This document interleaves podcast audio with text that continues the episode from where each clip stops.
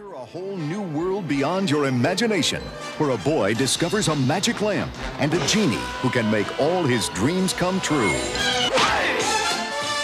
ten thousand years will give you such a crick in the neck. Wow! Wow!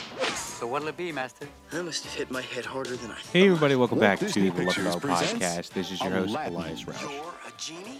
This podcast is sponsored by Elias Roush Media dot com. Photo, video, digital media.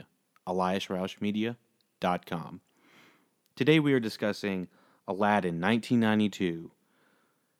Hour and a half, thirty minutes, rated G, directed by Ron Clements and John Musker. Um, John John Musker is a, let me see, a writer and director on a ton of uh, uh, Disney classics. Uh, writer on Hercules, writer on Aladdin, Moana, The Little Mermaid. Um, he was... He is all up in that Disney check. Getting all those Disney checks. Um, same thing for Ron Clements. Writer on Hercules, uh, Princess and the Frog, Moana. Um, and uh, looks like a couple of other... Uh, Aladdin-esque movies. Uh, there's, you know, there's some other movies that are based off of uh, the Aladdin lore. But anyways, um, today we were talking about Aladdin nineteen ninety-two with Scott Wagner as Aladdin and Robin Williams as the genie, Linda Larkin as Princess Jasmine, and Jonathan Freeman as Jafar. Um...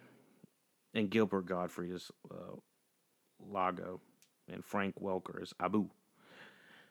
So, um, let me do the synopsis real quick before we get into all of this. When a street rat, Aladdin, frees a genie from a lamp, he finds his wishes granted. However, he soon finds that evil Jafar from evil Jafar has other plans for the lamp, and for Jasmine. Can God I'm just gonna restart that. When a street lamp when, when a street lamp when a street rat Aladdin frees a genie from a lamp, he finds his wishes granted. However, he soon finds that the evil Jafar has other plans for the lamp and for Princess Jasmine. Can Aladdin save Princess Jasmine and his love for her after she sees that he isn't quite what he appears to be? Okay, um, so yeah, uh, this is literally beat for beat the same thing as the twenty nineteen version, is what I'd say, if you wanted to save the trouble. Uh, if you've seen the nineteen ninety-two version, or if you've seen the, I guess this is the nineteen ninety-two version. But anyways, I had never seen the nineteen ninety-two version before twenty nineteen, so let me give you a little background. Um, or I, I had next to no recollection of it. Um, so I had heard, you know, Will Smith was coming out playing the genie and everything in the twenty nineteen version. So I was like, I gotta see this, you know, I, I had heard a lot of bad things. So I honestly didn't think the twenty nineteen version was that bad. Check out the review for, you know, the full review. But, uh, I didn't think it was as bad, but I ha- wanted to go back, back in time and check out the, the masterpiece that is the nineteen ninety-two Aladdin movie, and I wanted to see what was the big hype about it. What was the hubbub? Um, duh, uh, buh, guh, oh my Atlanta! Uh, it's amazing. It's beautifully directed. It's got little Easter eggs for Disney lovers here and there. It's got, I would say, it's not as, you know, culturally progressive as, you know, most of the. I would say some of some of the more recent Disney movies are, but you know, we're that's just naturally how we're going to find it. Um, the music, the writing, the script, it works for families and for adults. I would say that this doesn't feel like a um, a movie that is talking down to kids, and I quite like that. I'm, I think it's giving a real uh, slice of life. If it was uh, a slice of life, and this uh, made up, uh, what was it called? Ab Abgada or something like that. Where's this place? Um, sorry, the okay, Agrabah is the is the um city that they are in. Um, so let me uh break it down real quick. Um, yeah, from uh production standpoint, technically, I think it's beautifully done, pacing, writing, the acting. I have no complaints about any of that. I'd say except for the progressiveness and some of the parts that aren't so great when it comes to the, the genie. But um, overall, I thought it worked amazingly. And uh, honestly, I, I don't have anything bad to say about Aladdin nineteen ninety-two. It's it's not too long. It's it doesn't it doesn't feel pandering.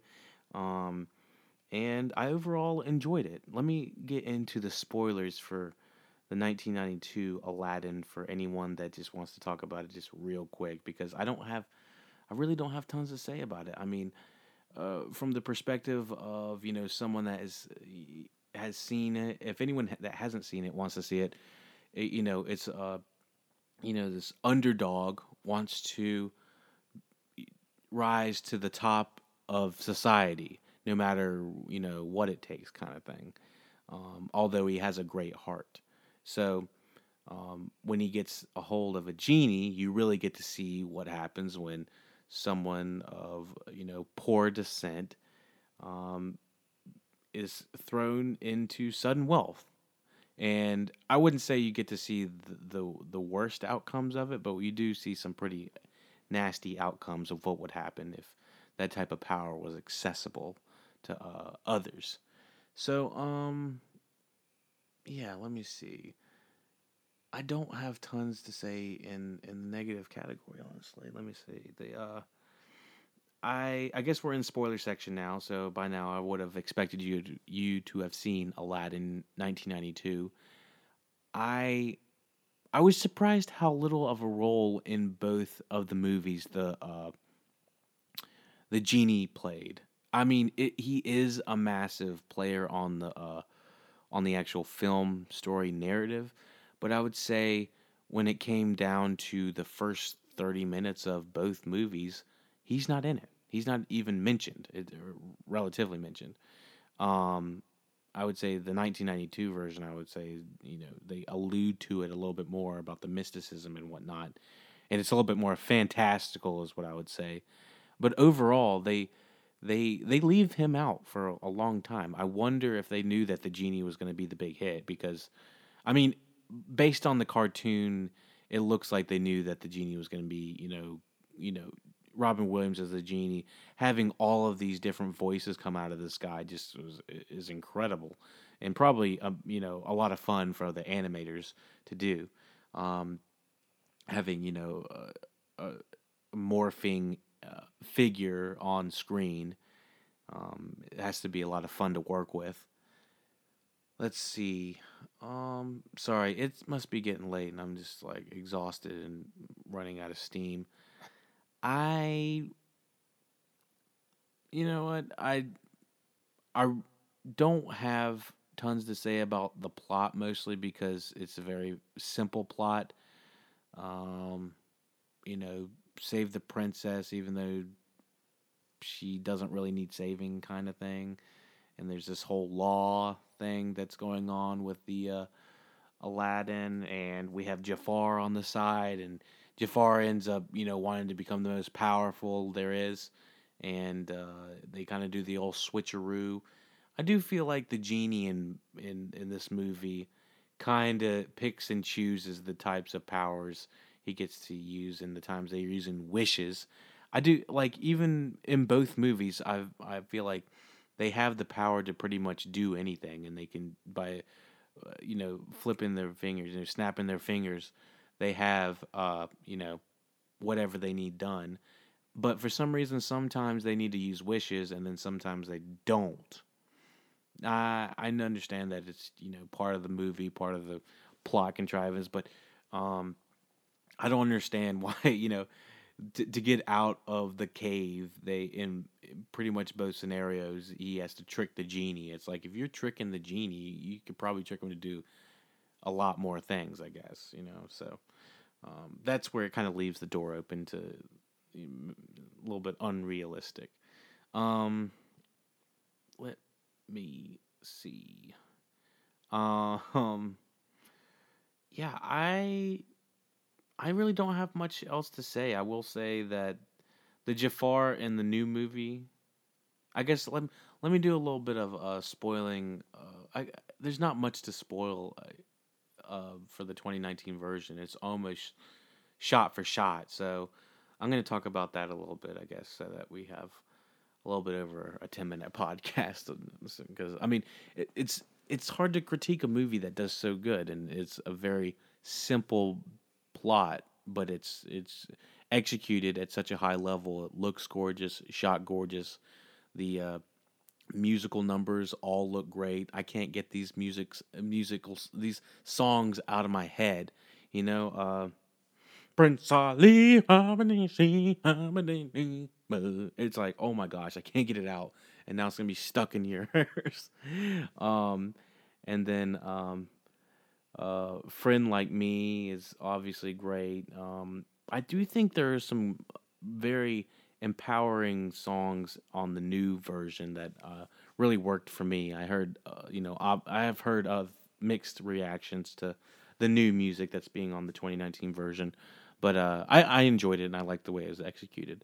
Um In comparison to, like, the, what is it called? The Beauty and the Beast remake and shit like that. Like, that shit was so rough. I didn't like that at all. I, this was the the twenty nineteen and nineteen ninety-two uh, Aladdins both are um, a B and an A plus. Um, you know, A plus is the uh, nineteen ninety-two version. But I just thought, I don't know, this... something about it, you know what I'm saying? Yeah, I'm exhausted. I can't really uh, podcast anymore. I'm I'm I'm just like breaking down right now. It's, I'm currently uh, filming this or recording this. Sorry, I'm recording this at uh, the end of Memorial Day weekend. So if you're listening to this, no matter when you're listening to this, I uh, hope you had a great weekend, great Memorial Day weekend, or whatever you're doing at this point. Um, you're probably just taking it easy, listening to the little Lucky Dog podcast. I appreciate it. We could not do this without you, because otherwise I'd be podcasting for nobody, or just uh, listening to the sound of my own voice, which is sometimes what I have to do. um, but yeah, let me see who's been listening to some of the most uh, popular places around the world that are listening to us. In the past week, we have had a lot of action come in from the U K, Canada, Japan, Egypt, Mexico, Poland, Spain, and France. Thank you. I appreciate everyone listening. Um, donations help us keep the lights on, help me afford to pay for um, new editing software and new mics. Um Thank you for all your support. Check us out at the Lucky Dog Podcast at gmail dot com for questions, comments, concerns, ratings. Everything helps. I appreciate it. And I'm slowly, slowly, slowly drifting. So uh, you'll never find a, find a friend like me, or a podcast like this, or like me, or like that. All right, now, y'all take it easy. It's it's getting rowdy up in here. It's just getting rowdy, and just I, I'm just blobbing blobbing around now. So I was saying I was gonna say blabbing around, blabbering, not blobbing, but I'm blobbing around because I'm feeling kind of blobbish. All right, now, remember, y'all take it easy. Yourself. Do you trust me? A whole new world. Don't you dare close your eyes. Aladdin. Featuring six new songs from the Academy Award-winning composer of The Little Mermaid and Beauty and the Beast. Come over here, big group hug. Group hug. Never, ever. Coming this holiday season, Walt Disney Pictures, Aladdin.